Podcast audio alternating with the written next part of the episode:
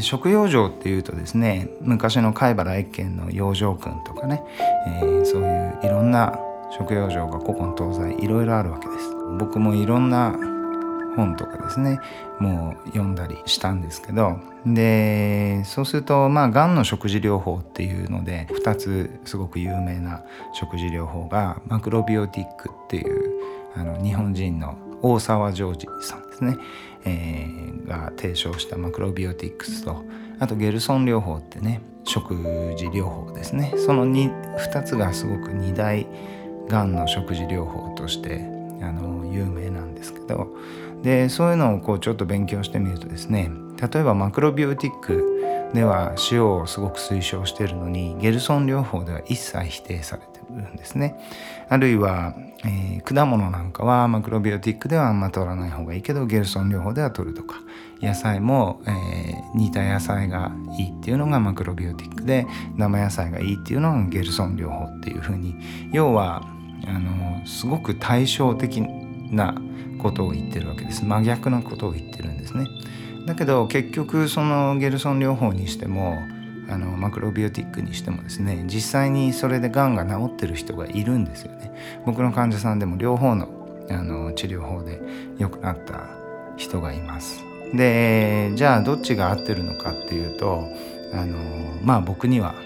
よく分かんなかったんですよね。で食用状ってまあそれ以外にもいろんな本がありますけど何が正解なのかっていうのは分からないなというのがあの正直なところのずっと、えー、思っていた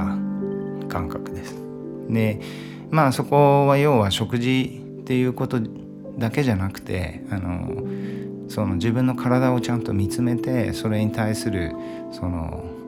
行動をとるっていうそのこと自体が非常に病と密接な関係を持ってるんじゃないかなと思うわけですよね。だけどあのかといってじゃあ患者さんに食用状は正解がないよってただそれだけ言ってもあの医者としても、えー、僕自身もあんまり楽しくないしあの自分がこう中心にする考え方っていうのがあやふやになっちゃう状態なのでまあそれからいろいろなことを考えていったわけですね。でまあこれから詳しく言ってきますけどまあやっぱ食用状ってそのあの物質何を取るかっていうことにすごく話がいきやすいんですけど結構やっぱり人間っていうか生命全体がですねあの、えー、月や太陽っていうね天体のその周期の中で動い生かされてるわけですよね。だからそこのリズムの話そういうものと同期してそういうところから自然法則の中からずれていくと病になるっていう部分はちょっとずつ見えてきたんですよね。でまあそういうことを考えながらいろいろ食用状について勉強してたんですけどまあ一つ言えることはあの食用状っていうのは固定された正解っていうのはやっぱりないと思います。あの大原則はこれからいろいろ話していこうと思うんですけどあのやっぱりその人によっていろいろその時に必要な食事とかっていうのは漢方薬が毎毎回その、え、患者さんの状態によっていい漢方悪い漢方っていうのがありますのでやっぱりそれと同じで食事っていうのも常に特に変化してるものだと思うんですよね。だから食用状っていうのは正解はないんだけどその時々まあ常に変化してるっていうことをちょっと意識してで僕はその変化してる時にあのその自分の観察方法とその時に対応した食事っていうあのそういう理論を少しずつ今あの研究していってるところです。それでですねあの例えばあのマクロビオティックは僕もすごくあの影響を受けてる考え方ではあるんですけどあのその中でですねまあ全体としてマクロビオティックっていうのはあの一言で言っちゃうと結構古いあの食用状です。であのどうしてかっていうとですね、まあ、マクロビオティックではすごく体をこう温める方向にあの持っていくっていう食用状なんですけどあのマクロビオティックがこう、えー、生まれた時ですね。それはもうあの戦後のあの、えー、低栄養の時代ですね。今みたいにあの肉野菜より肉があの安いなんてことはありえない時代でしたしあの夜寝るのもさすがに現代ほど遅くもなかったんですよね。だから割とまだあの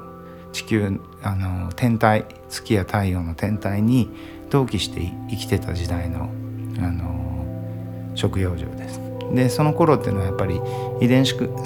み換え作物ですね。そう GMO みたいなあのそういう食べ物っていうのもまだなかったわ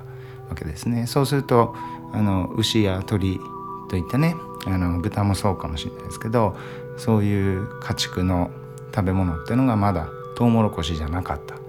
でそうするとまあそういうあの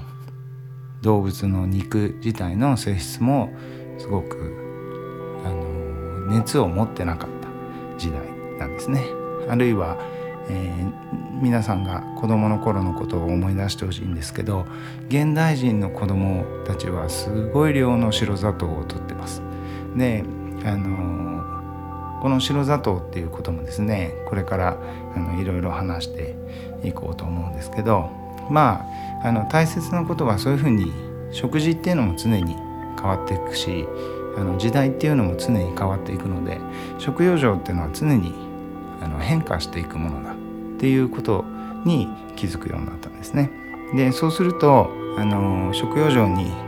何も正解がないのかっていうとそういうわけではなくて変化していく時に自分の目の前で起こってることをどうやって判断していっていいかっていうのを考えるように僕もなります